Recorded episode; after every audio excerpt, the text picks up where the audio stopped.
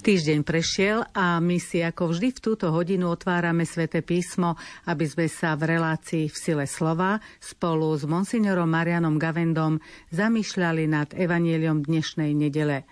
Spolu s mojím hostom vám príjemné počúvanie želá z Bratislavského štúdia Anna Brilová.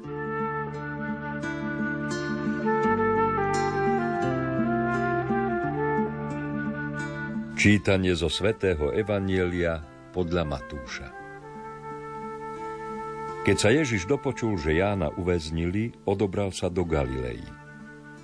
Opustil Nazaret a prišiel bývať do pobrežného mesta Kafarnaum v končinách Zabulon a Neftali, aby sa splnilo, čo povedal prorok Izaiáš. Krajina Zabulon a krajina Neftali na ceste k moru za Jordánom, Galilea pohanov – Ľud bývajúci v temnotách uvidel veľké svetlo. Svetlo zažiarilo tým, čo sedeli v temnom kraji smrti. Od tej chvíle začal Ježiš hlásať. Robte pokánie, lebo sa priblížilo nebeské kráľovstvo. Keď raz kráčal popri Galilejskom mori, videl dvoch bratov, Šimona, ktorý sa volá Peter, a jeho brata Ondreja, ako spúšťajú sieť do mora. Boli totiž rybármi. I povedal im, poďte za mnou a urobím z vás rybárov ľudí. Oni hneď zanechali siete a išli za ním. Ako šiel odtiaľ ďalej, videl iných dvoch bratov, Jakuba Zebedejovho a jeho brata Jána, ako na lodi so svojím otcom Zebedejom opravujú siete. Aj ich povolal. Oni hneď zanechali loď i svojho otca a išli za ním. A Ježiš chodil po celej Galilei. Učil v ich synagógach, hlásal evanielium o kráľovstve a uzdravoval každý neduch a každú chorobu medzi ľudom.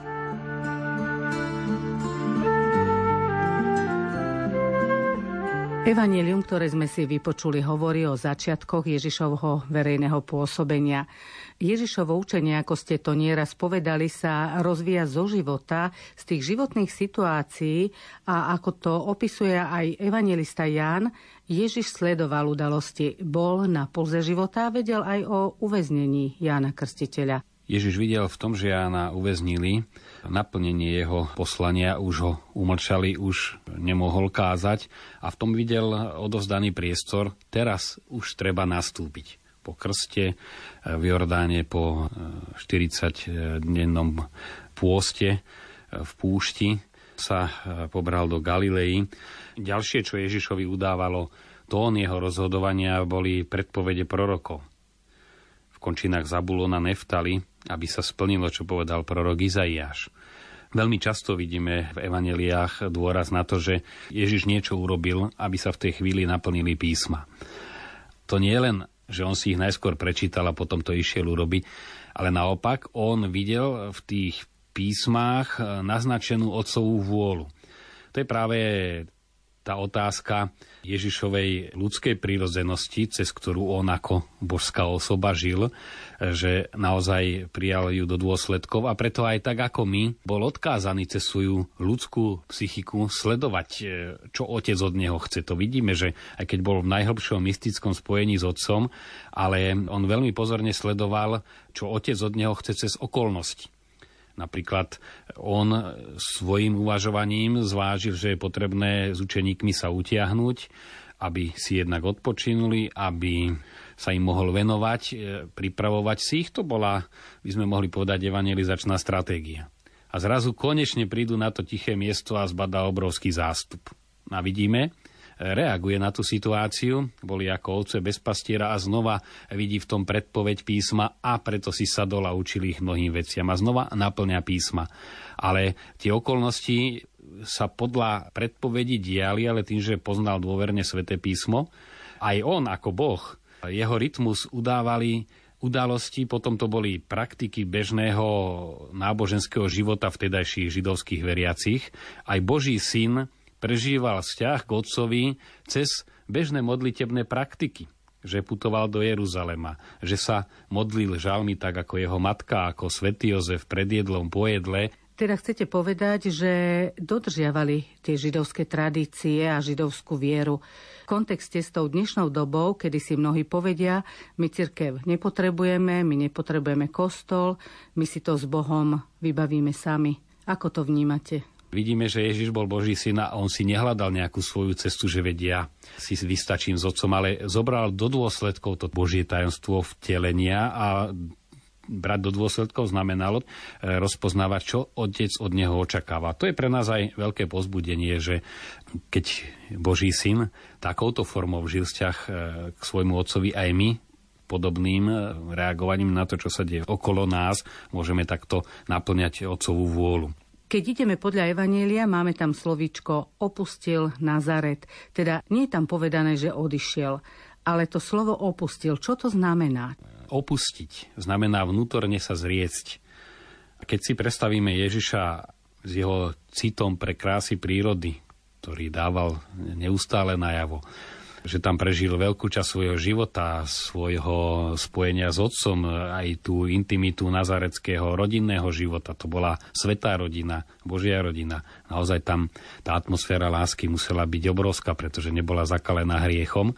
Tak on toto všetko opúšťa. To slovíčko chce povedať, áno, to krásne, čo tam prežil, on opustil, aby sa celý vložil do svojho poslania, ktoré teraz uväznením Jana nastalo. Tá ďalšia etapa v jeho živote. Čítali sme v Evangeliu o povolaní učeníkov a to sa deje v takom dobrom tóne. Oni hneď išli, tí apoštoli. Dalo by sa povedať, že sa tomu aj tešili, že môžu ísť s Ježišom. Je to tým, že e, začal s takouto sviežosťou a radikalizmom aj Ježiš. A človek má rád novoty, lebo v tom novom je tá atmosféra čohosi ešte nepoznaného, nezakúseného, ale človek môže e, sa otvárať pre nové veci, keď zanecháva staré keď chceme mať aj jedno, aj druhé, tak je to také polovičaté, aj áno, aj nie, aj sme sa rozhodli, aj sme sa nerozhodli. Na no tu vidíme, Ježiš naozaj túto jednu etapu jasne skončil, aj potom k svojej matke, keď reaguje onedlho na svadbe v Káne, alebo potom, keď prišli si ho príbuzní vzdať so sebou, už ju nazýva žena učeníčka. Aj ten postoj ozaj syna e, k matke sa mení na Mesiáša, a učeníčky. Aj panu Máriu tým nie, že by odtláčal od seba, ale pozdvihuje ju do úplne novej roviny. Ako sme čítali, Ježiš sa pobral do pobrežného mesta Kafarnauma. Aké to bolo mesto? Kafarnaum bola pomerne veľká úsadlosť. Genezarecké jazero, na ktorého brehu Kafarnaum stál, sa volá jazero Kineret alebo jazero Líry, pretože svojim tvárom pripomína Líru, je asi 12 km široké, 20 km dlhé, čiže aby sme si ho trošku predstavili, s bohatými zásobami, niekde až 40 metrov hlbokými pitnej vody a plné rýb. Tam naozaj bol rybársky priemysel a veľká obchodná cesta, ktorá spájala Sýriu a celú tú hornú oblasť s Egyptom, prechádzala z jednej časti popri Stredozemnom mori a druhá jej časť prechádzala popri Genezareckom jazere a údolím Jordánu a potom smerom na Egypt, k mŕtvemu moru a smerom do Egypta. Čiže to bolo veľmi dôležité. Jednak to bola usadlosť veľmi kompaktná, ale zároveň to bolo mestečko, ktorým prechádzali obchodníci. Cíti z neho z tej atmosféry aj otvorenosť. Čo sa týka Kafarnauma, bol považovaný za taký premiešaný aj s pohanmi, preto nazývali túto oblasť pohanskú.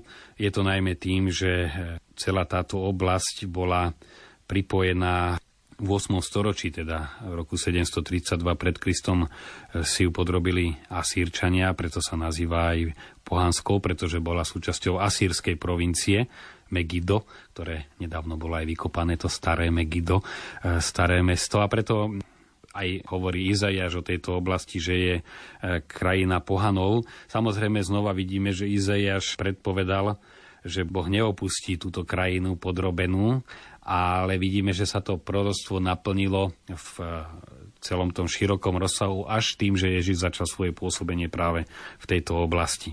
Je napísané, že Ježiš prišiel bývať do Kafarnauma, on sa tam vlastne usadil.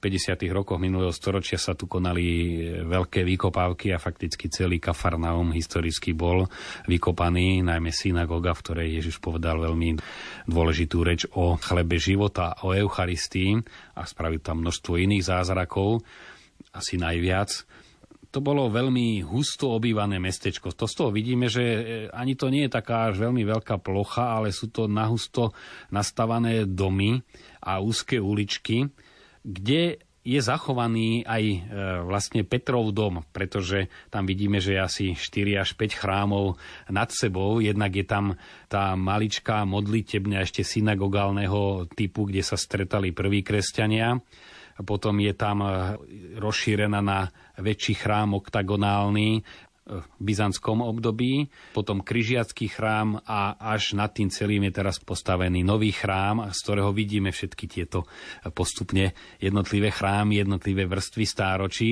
Ale pointo vie, že naozaj ten domček, e, kde býval Peter a jeho rodina, vieme, že mal svokru a celú rodinu, Ježiš býval v takomto domčeku uprostred Kafarnauma.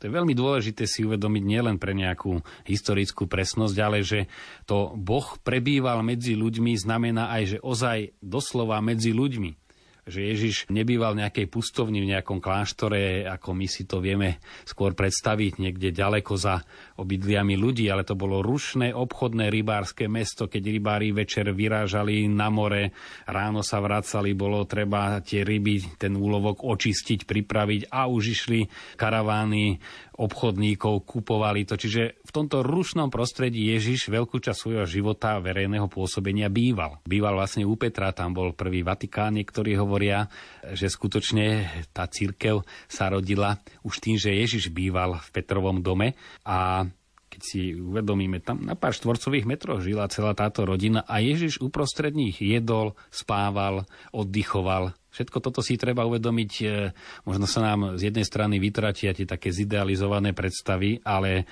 vynorí sa nám tá oveľa hĺbšia vec, že naozaj Boh býval medzi nami. Tak ako vtedy sa bežne žilo, ako keby dnes e, Boží syn prišiel bývať do Garzonky, do Petržalky a si povieme, Boh, stvoriteľ, býval, chodil výťahom, tým špinavým, ako je väčšina, a nosil odpadky do kontajnera. No na tú dobu presne takto Ježiš býval, uprostred ľudí a býval s nimi. Znova sa skrýva len za tým zdanlivým jedným slovíčkom, že prišiel bývať. On tam totiž býval, to bolo miesto, kde naozaj spával, kde sa stravoval, kde bol s Petrovou rodinou, kde potom odchádzal k jazeru alebo po celom tom zálive, ktorý je okolo Kafarnauma a na ktorý sa viaže veľa udalostí. Hneď nad Kafarnaumom je vlastne kúsok vzadu hora blahoslavenstiev, tie vršky, kam sa chodil modliť. To boli miesta, kde zase prežíval tie intimné chvíle s otcom. Čiže naozaj Boh žil vo veľmi konkrétnej realite bežného ľudského života. Ježiš prišiel medzi pohanov a ako sme počuli, ľud bývajúci v temnotách uvidel veľké svetlo. Svetlo zažiarilo tým, čo sedeli v temnom kraji smrti. Čo rozumieme pod tým pojmom svetlo?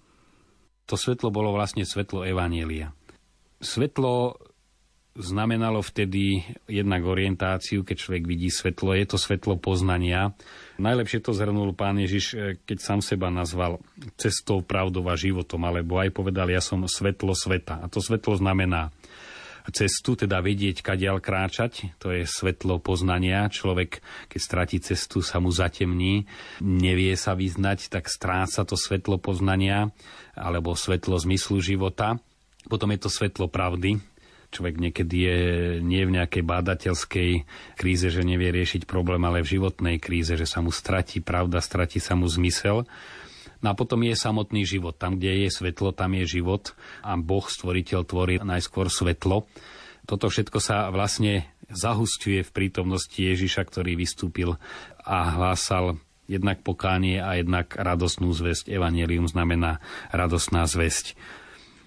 Kresťanstvo ako také je náboženstvom svetla, i keď stále podliehame a všímam si to tej totalitnej indoktrinácii o temnom stredoveku, o temnej církvi A aj mnohí, čo chodia do kostola, nemajú to nejak očistené, že to, čo teraz nazývame temným stredovekom, to bolo veľmi svetlé obdobie. V architektúre stačí sa pozrieť na gotické katedrály, to bolo presvietené, prevzdušnené, úžasne odvážne stavby, krásne umelecké, literatúra a tak ďalej. Keď si to študujeme, naozaj to svetlo Evanielia sa prenášalo ako kultúra svetla alebo patristiku, to je plné žiarivých príkladov pozbudenia. Znova sociálni svedci 18. 19. storočie, to je o svetle. Mystici cez tmu prichádzajú k svetlu. Je aj temnota, ktorá vzniká zo silného žiarenia, to je to mystické temno Božej hĺbky, ako keď sa človek zadíva, keď je veľmi čistá obloha, najmä na horách, tak sa zdá až tmavá, keď sa do nej ponorí, vidí, ako sa jeho zrak ponára do toho vesmíru, do oblohy, tak sa mu až zatmie v očiach. Toto je zase to mystické svetlo. Na toto svetlo zažiarilo tým, ktorí sedeli v temnom kraji smrti. Znova sa tým môže myslieť e, to, čo hovoril Izaiáš na tú krajinu, ktorá bola okupovaná a bez nádeje, ale v širšom zmysle sa to týka naozaj celého stavu ľudstva. A to nie je opäť iba naša terajšia interpretácia, že si to rozšírime a povieme, už sa to týka aj ostatných, ale sám Izajaš to presne takto predpoveda že bude svetlom na osvietenie pohanov. Teda nebude len pre izraelský ľud, ale on na tom maličkom území, kde strávi aj väčšinu verejného pôsobenia, naozaj mapu Blízkeho východu, tak tá Palestina je maličký fliačik a tam ten Boží si naplňa poslanie, ale ktoré je určené pre celé ľudstvo, pre celé dejiny, aj keď naša zem je tiež len zrnko piesku vo vesmíre, ale predsa len celosvetové udalosti, všetko toto sa vlastne dávalo do pohybu v jednotlivých malých udalostiach, ktoré začali Ježišovým pôsobením. Hovorili ste, že svetlo je evanielium a evanieliu sa tiež hovorí radosná zväzť. Skúsme teraz dať do súvislosti svetlo a tú radosť. Hovorím preto radosť, lebo mám taký pocit, že tá radosť dnes sa vytráca, ako by chýbala.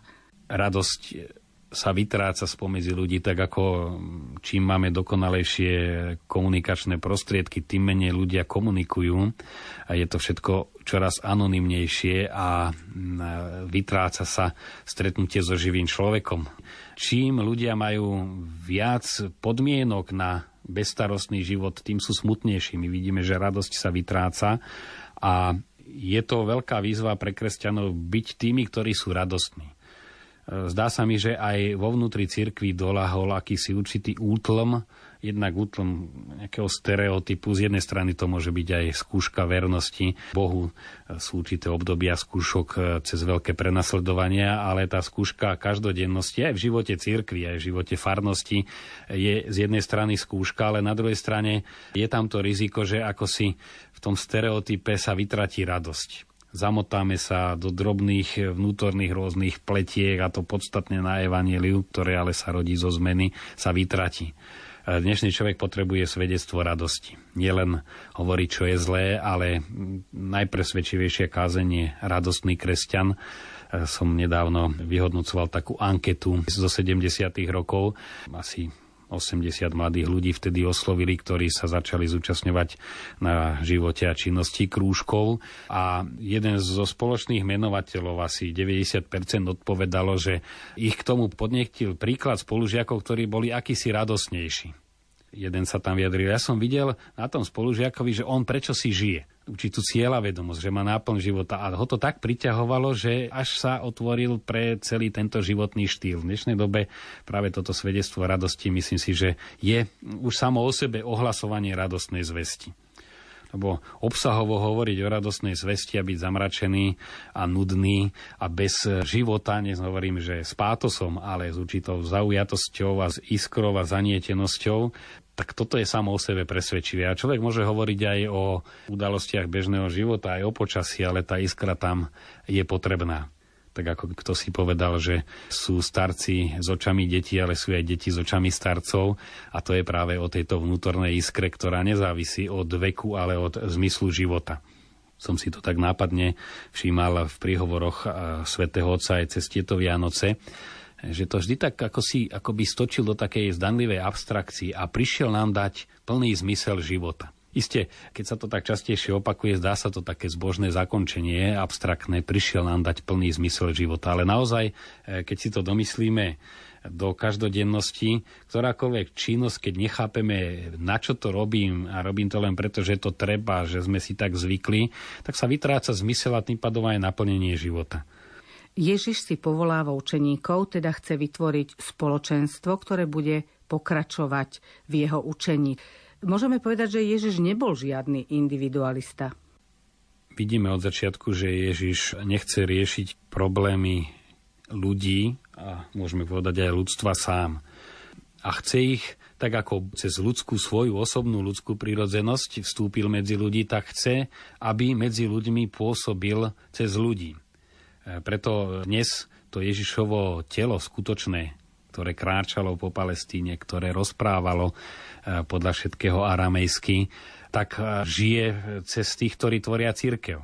Už akýkoľvek sú, ale v tej podstate teraz tú hmotnú, tú fyzickú stránku jeho prítomnosti vytvárajú ľudia, ktorí sú buňkami cirkvi a vidíme, že Ježiš takto e, začínal svoje poslanie od začiatku. Hneď si volá učeníkov. Vidíme tu, že nechce ich mať len ako učeníkov, ako učiteľ, ktorý si zhromažďuje žiakov, vtedy to bolo zvykom, ale v tom pozvaní je zároveň aj poslanie. Poďte za mnou a urobím z vás rybárov ľudí. Veľmi často sa to na tému povolania zdôrazňuje, že Ježiš si povolal, aby boli s ním a potom ich poslal.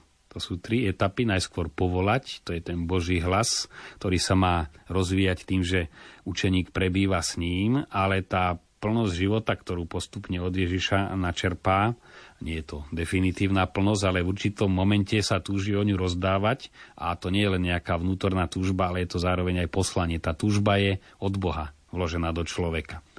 V tomto súvisie len dôležité jednak si všimnúť, že každého volá po mene, a jednak, že odpovedajú okamžite. To je to tajomstvo novosti, že zanechali všetko, tým pádom sa stali otvorení pre všetko nové, čo im život s Ježišom a potom aj po jeho smrti ich ďalší život priniesol. Je to ten prvý krok, na ktorom dosť často my zastaneme, že nevieme zanechať všetko a tým pádom tá rozdvojenosť, nerozhodnosť, aj byť kresťanom, aj celkom nebyť, aj akoby pre istotu sa vyspovedať, aj pre istotu na tú omšu ísť, alebo na tie základné sviatosti. Často ľudia povedia, no keby tam hore predsa len čosi bolo, tak radšej tie deti dám pokrstiť. A také skôr tušenie, intuícia, čo je na začiatok pekné, ale je to primálo na to, čo znamená ozaj nasledovanie toho vnútorného osobného povolania. Ježiš povoláva učeníkov, ale povoláva aj nás. Keď sa do toho procesu povolávania vžijeme, že sú to vlastne slova, ktorými Ježiš volá učeníkov. A to je dôležité si uvedomiť, že to slovo povolávajúce je zachytené v Svetom písme.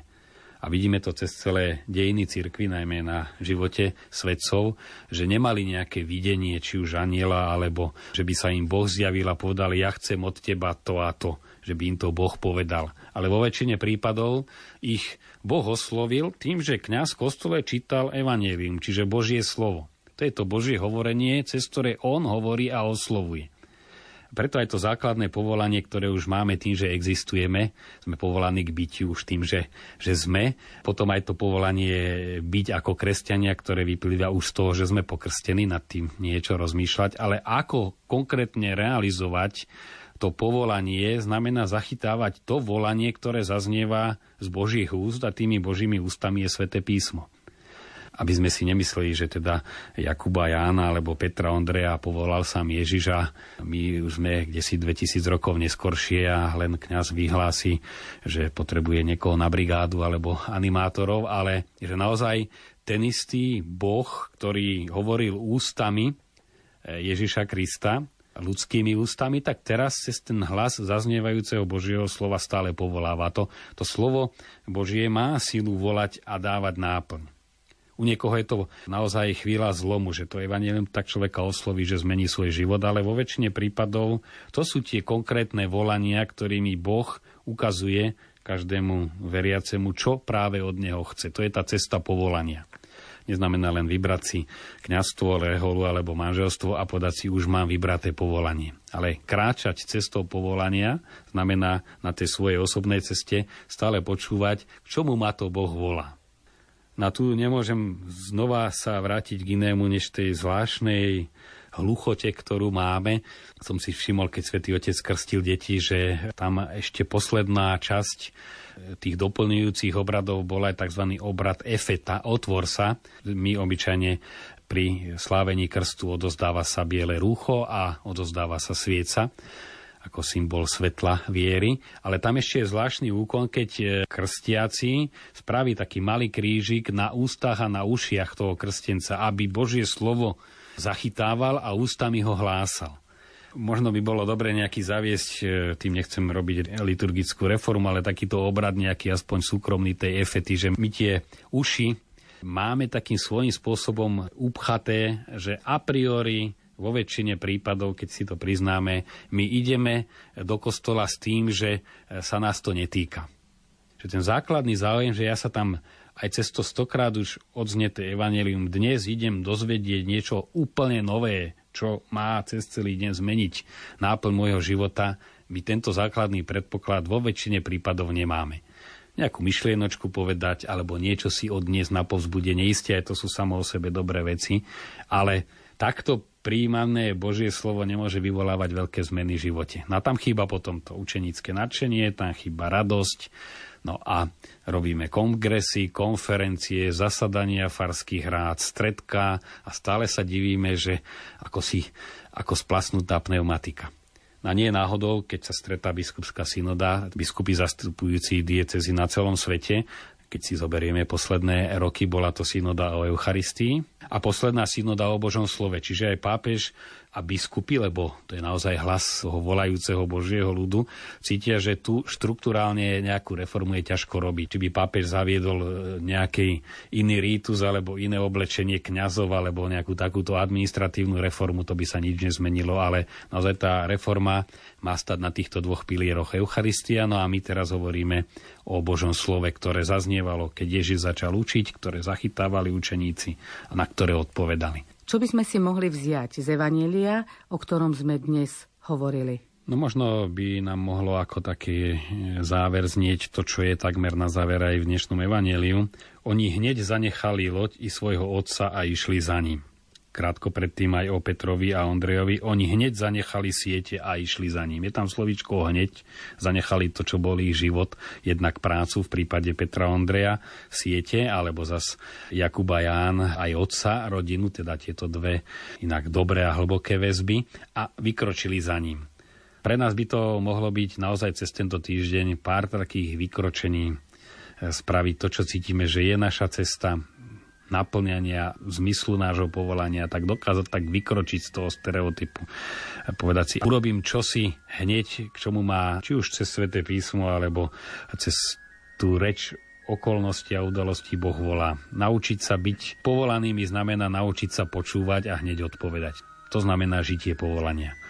Polhodina venovaná nedelnému evanieliu sa blíži ku koncu a mne nezostáva nič iné, ako sa poďakovať monsignorovi Marianovi Gavendovi za jeho výklad a vám, milí poslucháči, za pozornosť.